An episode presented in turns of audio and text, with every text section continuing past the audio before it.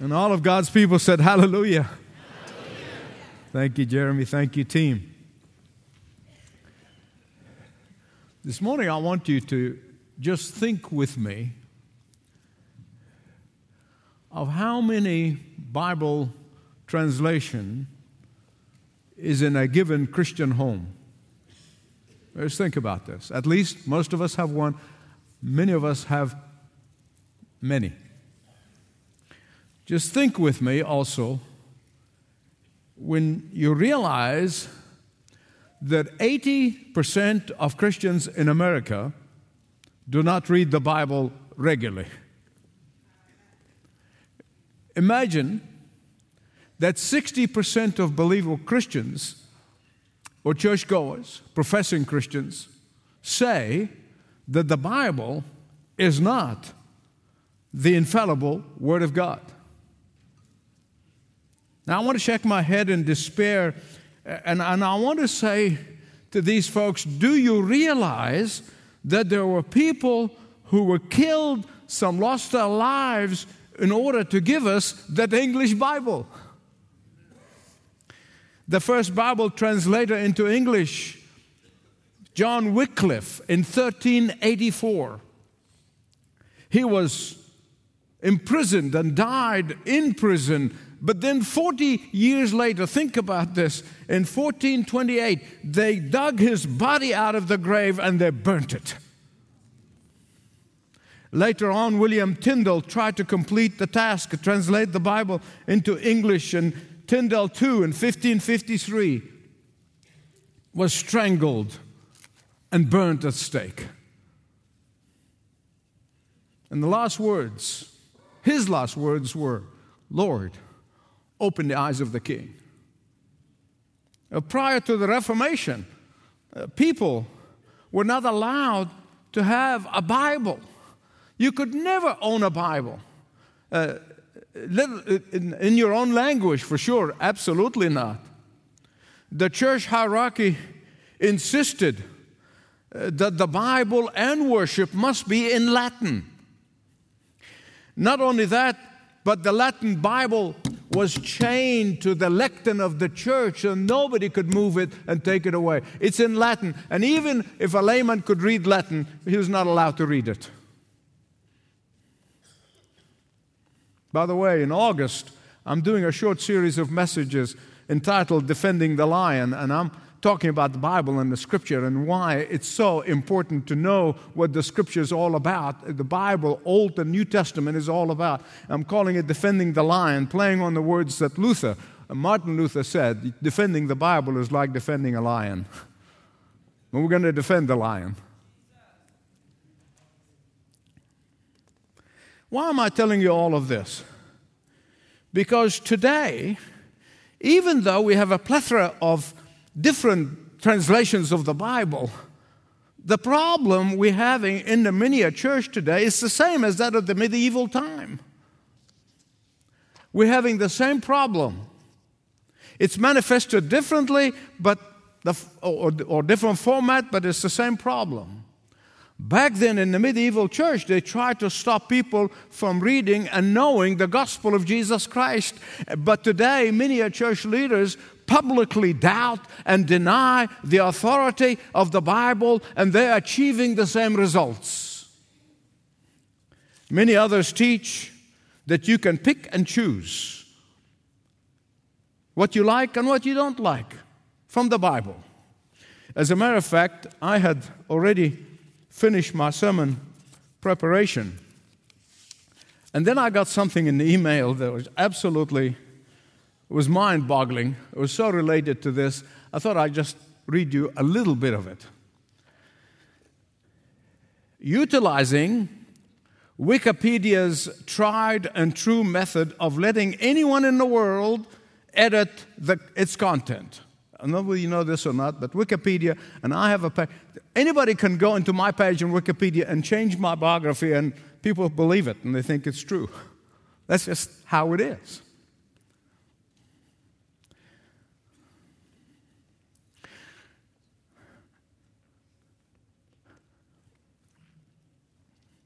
the Wiki Bible.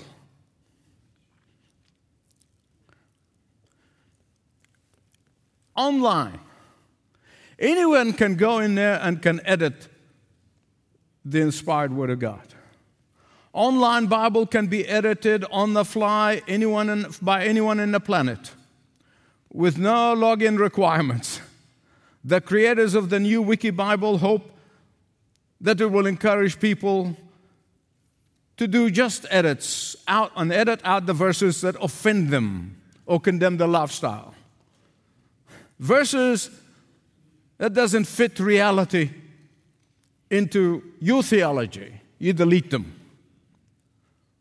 Don't like a verse? Just edit it. One of the creators of the New Bible, Bob Bell, said that in a video announcing the Internet Bible, we want to inject some values from your modern culture into the text. Have at it. We're no longer restricted by the suffocating, oppressive rigidity of believing what God said.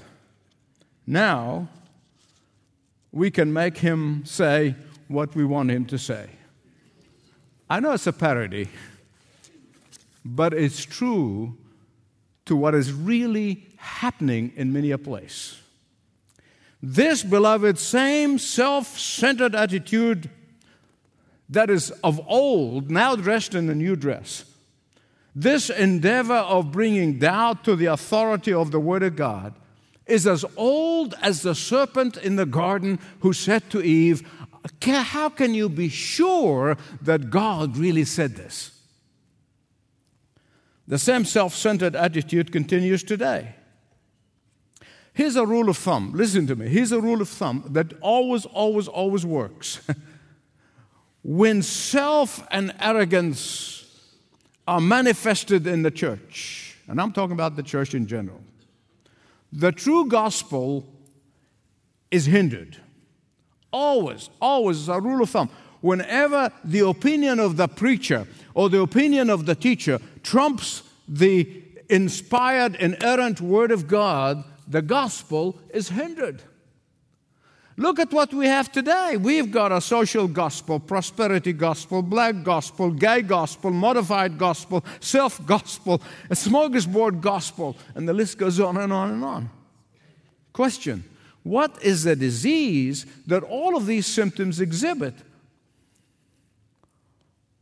Is the elevating of one's own opinion, one's own idea above the inerrant Word of God. Don't you forget that.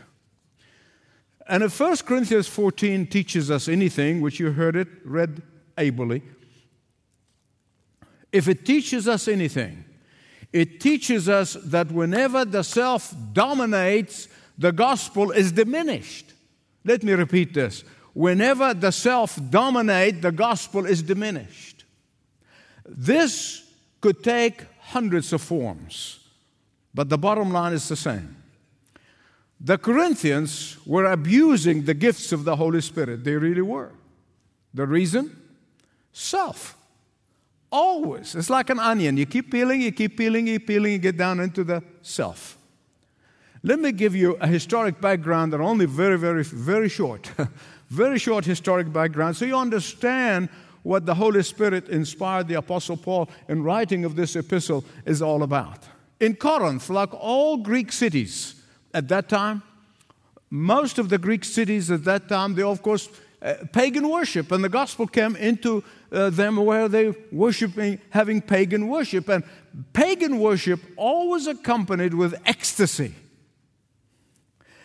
This type of ecstasy manifested itself in babbling and gibbering and, and, and, and, and speaking of what they would call the languages of the gods and the goddesses in the pagan world.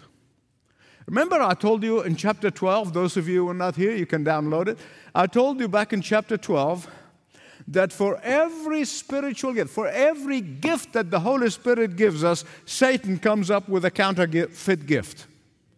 Every gift the Holy Spirit gives, Satan has a counterfeit. In the Corinthian church, much of, the, much of the speaking in tongues was taking on the flavor of pagan ecstasy. So now you understand why, why he is so adamant about this. They neutralize the rational senses and open themselves to exhibitionism. And that is why, verse 26, Paul is adamant that their worship must be edifying for the whole body, not just for the few, the selfish few. Hear me right, please, this is important.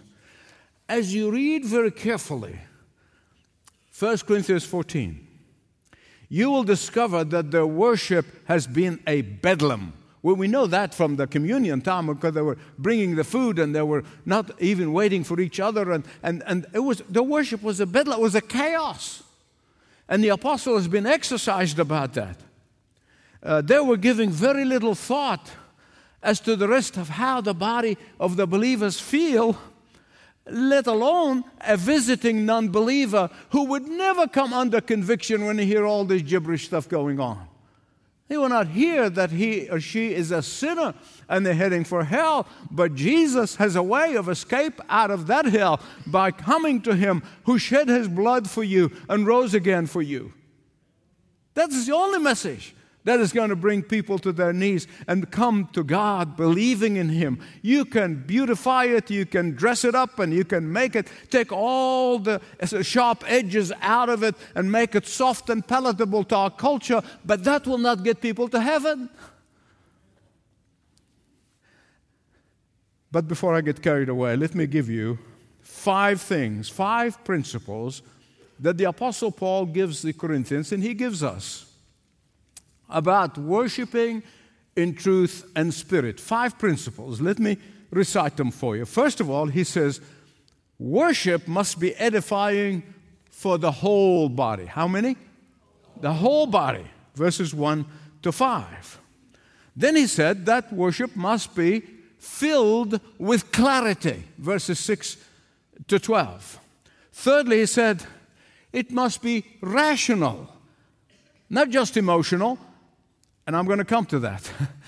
Verses 13 to 19. Fourthly, it must not be counterfeit. Be careful of the counterfeit. Verses 20 to 28. And finally, the fifth and the final principle that worship must solely and only based, founded and springs out of the Word of God. Verses 29 to 40. Now, we got our work cut out for us. Are you ready for it? Are you ready? But I'm going to move you very, so fast. I mean, if you blink, you're going to miss one of those. Okay? Worship must be edifying to the whole body. Everybody that walks in here is so significant. Let me tell you something. We say that in this church, but we believe it because we believe the scripture. You are not a face in a large group of people. You are not just one of, for God, you are an individual. He sees you individually. He knows you individually. He loves you individually. He calls you by name individually. And therefore, everyone in the body is important. And therefore, the edifying of every single person in the body is important.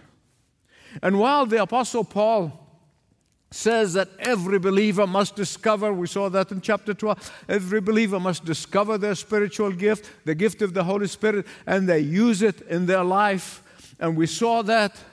The Corinthians, on the other hand, of all the other churches, they decided they were going to clamor only for one gift. And even then, they were misusing it. Why? Because they wanted attention. Hey, look at me, guys. Look at me, boys. Not the glory of God, me. Beloved, if you are dissatisfied with the gift that the Holy Spirit has given you, I want you to ask yourself the following questions Why? Why want, I want another gift? Um, is it to serve me or to serve uh, the congregation, the body? Is it to, for personal use or for blessing of others? In 12:4, Paul said, To all believers who are born of the Spirit of God are baptized into that one Spirit, and that's the Holy Spirit. No other spirit. And that's why it says, test the spirits, test the spirits, because false spirits can sneak in in any church. In chapter 12, verse 10, he said, Some were given gift of tongues, others were given the gift of interpretation of tongues. But the folks in Corinth, they view speaking in tongues to be glamorous. And they want it. They want it because it draws attention, adulation, and even the envy on, uh, of, uh, on the part of the rest of the body. So here is what happened. Listen carefully. All the others in the church wanted in on this particular gift. Why? Pride, attention getting, self promotion, power, control. So they were trying out to outdo each other. they were trying to outdo each other in trying to get that one gift. And in doing so, so they opened themselves wide to Satan to come in and bring his what? His counterfeit gifts. And that is why he's pleading with them. And that is why, look at verse 4 with me, please. He who speaks in tongues edifies himself, but he who speaks in the word of God, forthtelling, that is, telling, Thus says the Lord in his word, that person edifies the body. Beloved, through the years,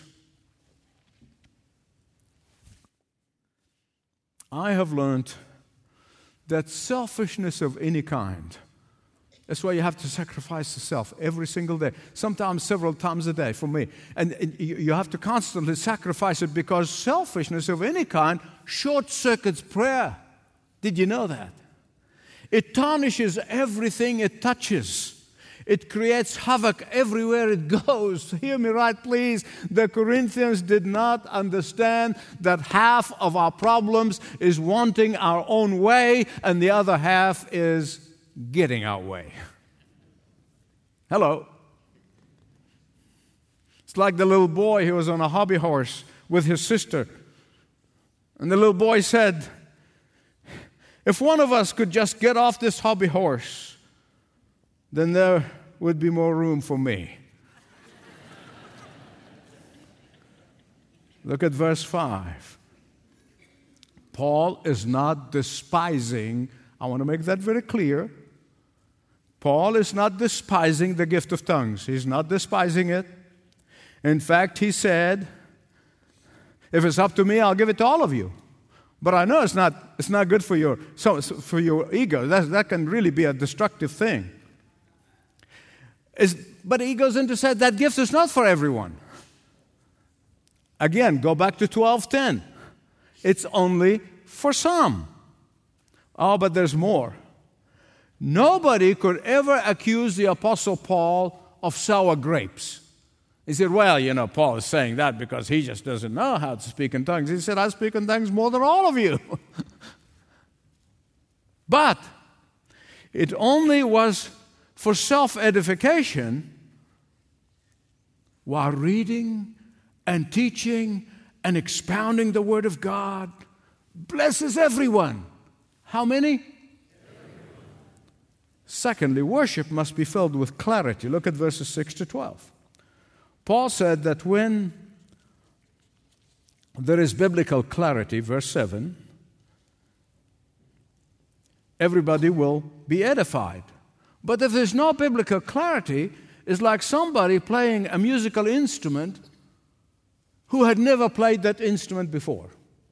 Let me tell you mom and dad, I know many of you are going to identify what I'm going to say. One of our children, who shall remain nameless, decided in middle school that he's going to play the trombone. Voom, voom, voom, voom, all day. I had to run away from the house.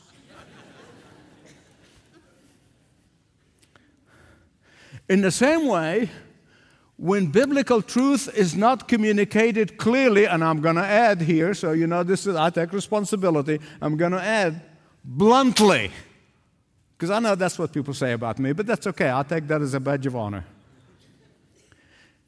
If it's not spoken clearly and bluntly and honestly, it's a whole bunch of noise. It's just noise. Listen, having known languages now, you notice I said known languages. I've studied languages. I never said, I speak languages. People ask me, How many languages do you speak? I said, Only broken English. And I am not kidding you. The, the linguist in our family is my wife, not me. But knowing languages that I, as I studied them, I know that it's the meaning of the words, not the literal translation. It's the meaning. Not long ago, in fact, now a few years ago now, but I was preaching in a certain Middle Eastern country. And because I can't speak Arabic worth a lick, you know, I mean, I, I always have an interpreter. So we were in the pastor's office, and there were three guys who were all qualified to translate. And they were going like this now you do it. No one says, no, you do it. And this one, no, you do it. No, you do it. And I thought, well, this is biblically uh, in honor of preferring one another. It wasn't the case at all. I asked the pastor afterward, he said, oh, they all don't like to translate for you. I said, Why? He said, Because you know the language and you're known for stopping in the middle of the thing if they got the meaning wrong to correct them and they don't want to do it. and I, listen, I understand that. I really do because I have done it. If they miss the meaning, they can be a literal word translation. But the meaning is not the same. So I stopped and said, No, no, no, I mean this so they kind of uh, try to pass the buck, so get somebody else to get embarrassed. Beloved, Paul is saying when people go to church, they're not there to hear the preacher's political opinion or his fancy ideas or his uh, pontificating about the pop culture and all this stuff. He said, No, no, no, no. They are coming to hear the gospel clearly preached. Whether they agree with it or not, it doesn't matter.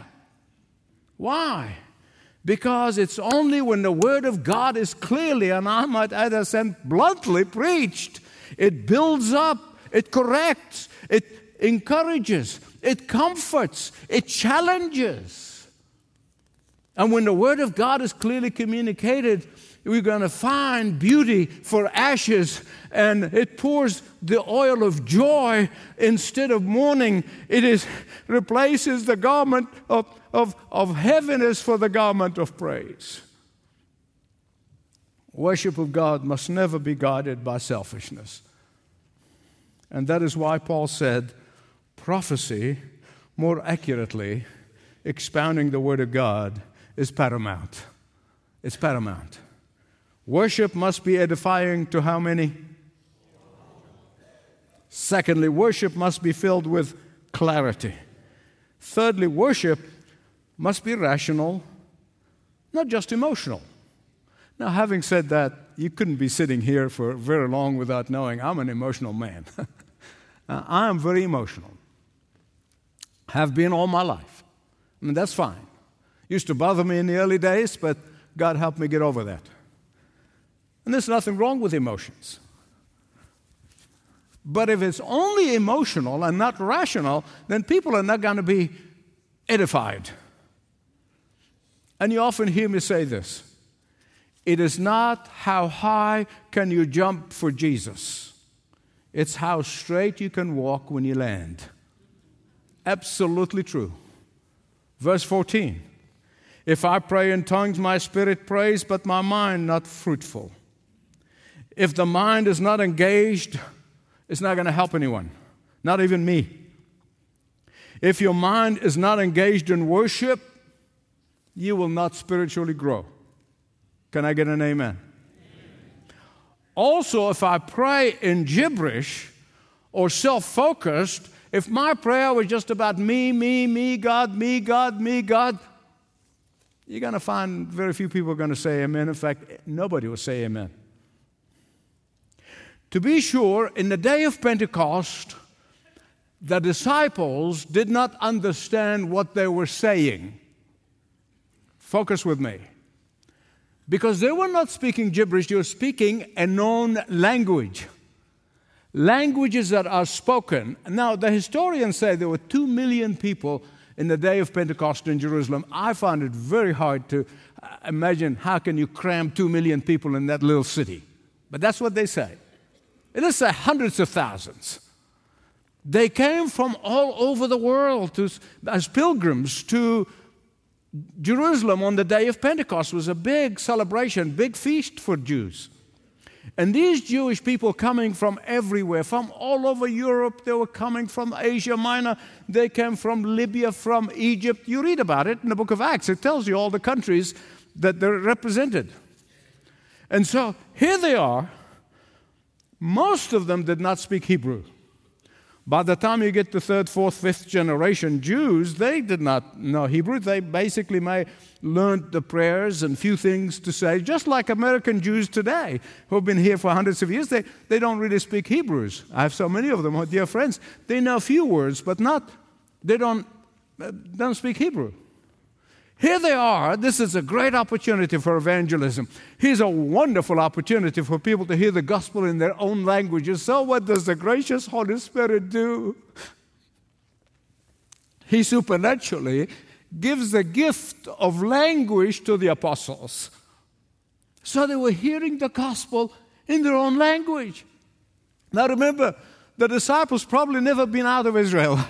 They did not speak language, they have not learned, didn't go to language school, did not learn languages. So supernaturally, the Holy Spirit gave them other tongues or other languages to speak so that these all these tens of thousands, hundreds of thousands of foreign Jews can hear the gospel that Jesus Christ, the Messiah, who's expected throughout all the Old Testament, came, he died on a cross, was buried, rose again, and he's soon coming to judge the world. And they heard this message that was struck in their hearts. Among those Jews in Jerusalem on that day were Jewish folks from the city of Alexandria in Egypt. And there heard the gospel of the Messiah Jesus. And they were converted so thoroughly to Christ.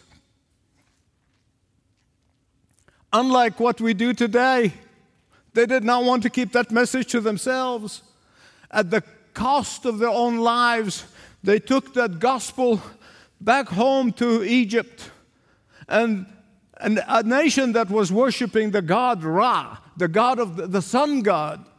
And they began to preach the, the risen Christ, the dying Savior, rising Savior. And thousands, in fact, we were told that within a short period of time, 85% of the population converted to Christ. Listen to me. I am one grateful dude to these Jewish people from Egypt who were there in the day of Pentecost. Because when they heard the gospel message, they brought it to Egypt. My ancestors were converted and became believers in Jesus Christ, and therefore has been a strong church in Egypt ever since for 2,000 years. To this day, over 15 million who believe the gospel because of the gift of tongues. You see, you have to understand, you have to understand, God always, always has a purpose. Always. When you wonder if what God's purpose for you, when you go through doubt, when you're not sure, always remember that God has a purpose for your life. He really does. He has a purpose for every individual. That's why I told you earlier, you're not one in a masses of people. You are individual as far as God is concerned. He sees you as if you were the only one who's ever lived. God always has a purpose. God's gifts always have purpose.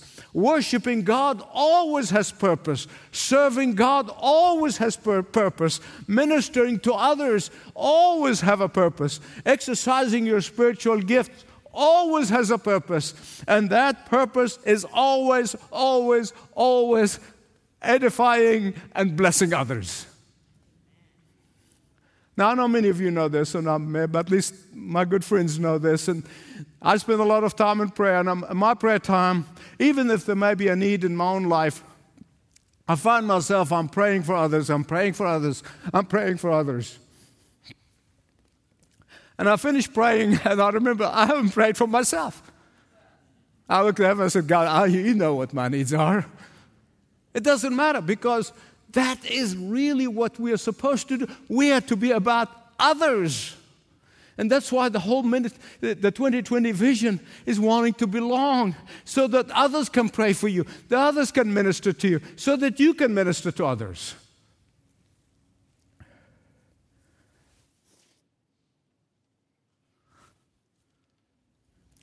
Fourthly, it must not be counterfeit.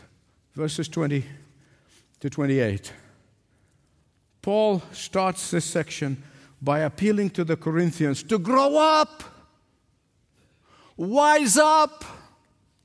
It breaks my heart in two when I'm talking to somebody who's been sitting under the gospel for 20 years and have no discernment. It breaks my heart. He said, Be mature, not immature and undiscerning. Verse 20 Brethren, do not be childish in understanding. In malice, yes, by all means be childish in that, but in understanding, be mature. We have been seeing throughout the series of messages. Let me tell you something. If you think this message is from 1 Corinthians hard to, to hear, hard to listen to, let me tell you, try to prepare it. Because God breaks me, breaks me a million ways before I can come up with this message. You see, throughout this series, you're seeing this particular church, this particular group of people, believers in Corinth, they were, they were loveless, they were immature, they were not discerning, they were carnal Christians. And Paul is pleading with them because they were manifesting this immaturity and lack of discernment by not distinguishing between the true gifts of the Holy Spirit and the counterfeit gifts. It's breaking the apostle's heart and said, You should be able to discern this. But they were so stubborn about their own opinion, they do not want to be confused with the facts. We know some people like that, don't we? We know some people like that. You're not one of them. I heard about this stubborn man. Not everybody wises up when they get older, by the way. That friend of mine says we'll become more of what we are. This stubborn, egotistical man, I mean, he had an opinion about everything. Every subject he's an expert on. He knows all about it, everything. And as he got older, he got hard of hearing, is also having problem with his eyesight. And one day, he and his wife and a group of friends decided to go to an art exhibition. Art exhibit. Like everything else in life, he just saw himself as a great art critic. And he was commenting about this, and he is commenting about this. Even though he had forgotten his glasses at home, and he can't really see very well. As he walked through this gallery, through the gallery, it did not stop him, even though he didn't have his glasses. That did not stop him from expressing an opinion on every painting. Then he stood in front of a very large frame at the exhibition. And he looked at the picture frame for a while, and he looked at it, and he looked at it. You know, like you and I do, kind of think we know what we think. Well, I have no idea. I say, oh, yeah. I'll make a comment. I don't. I'm not going to fake it. No, nothing about art. But he looks at this big frame and he says, um, This frame is not right for the picture. It's not in keeping with the subject. And he began to pontificate. He says, As far as the subject is concerned, it's altogether homely, too ugly, in fact, to be made to make a good picture. Upon hearing all of this, his wife edged her way through the crowd and went over, whispered something in his ear. But do you think he heard it? No. Kept on expounding. Is this a terrible mistake for an artist to paint such a homely subject against the background?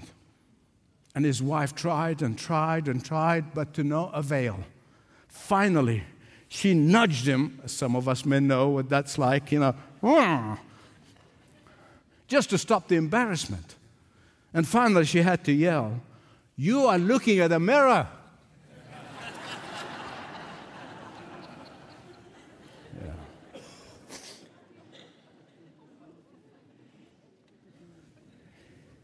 You can tell the Corinthians, but you couldn't tell them much. They were not interested in learning. They were not interested in biblical truth. They were not interested in growing. They were not interested in edifying others. They're only interested in impressing others. They were only interested in feeding their ego. They were only interested in pleasing themselves. And that's why the apostle Paul, the apostle John in 1 John 4 1 said, Test the spirits to see whether they are of God or not. Fifthly and finally, worship must be solidly based upon the Word of God, verses 29 to 40. Now, there's a key verse here. If you have your own Bible, underline it. If you're using your iPad or iPhone, highlight it. Verse 33. It's really a wonderful verse. I know my friend, the Presbyterians, have claimed this verse to be theirs. For God is not the God of confusion, but the God of order and peace. The reason we all should desire the gift of forth telling the truth from the Word of God. Because every time, are you hearing me? Say amen. amen. I lost some of you, I can see that. I lost some of you, and I know, I know probably where you went, but come back. Every time you speak biblical truth to a colleague or a friend or a neighbor, you are prophesying. What are you doing? Every time you bring the Word of God to bear upon a problem, you are what? Every time you instruct your children, mom and dad, every time you, you teach your children, instruct your children in the Word of God, you are what? Every time you share relevant scripture with someone, you are what? And that is why pro- what prophecy means, because it's not a new revelation, uh, because anything that's contrary or counter to the scripture is not a revelation from God. Because, beloved, the, the, the, Bible is complete. I wish I have time. I'll tell you from history. Those who believe that canon is still open and God still speaks authoritatively, many of those churches in history were totally annihilated. The Bible is complete. Say that with me. You cannot add to it, and most certainly you cannot subtract from it. Why is prophecy a superior gift? Because it convicts of sin. It brings us under conviction because it reveals to us the secrets of our hearts, because it brings us to on our knees, which is the rightful place for all of us to be before God. And the gift of prophecy can only be truly administered and fulfilled only if you are spending adequate time with that word every day. Say, well, I read once a week. Well, have you ever seen somebody who said, I breathed once a week? Or I eat once a week? God help us. no. It is my ardent prayer. It is my ardent prayer that everyone at the sound of my voice who's not spending adequate time with the Word of God, you can begin today. It's never too late.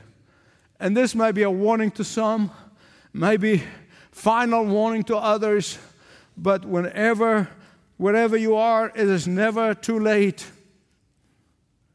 And you'll never know what you're missing until you start feeding your soul upon the Word of God. Can I get an amen? amen? Father God, in the name of Jesus, I pray that anything I said that is of me be forgotten, but anything of the Holy Spirit be imprinted deep in the hearts and the souls and the minds of your servants, your children.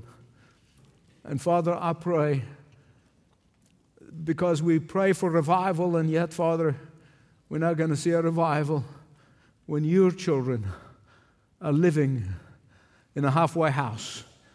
Half the time, with the enemies of the cross and half the times with you. Father, I pray in the name of Jesus that you wake us up before it is too late. For I pray that in the matchless mighty name of Jesus. Amen and amen and amen. Stand up and sing with us.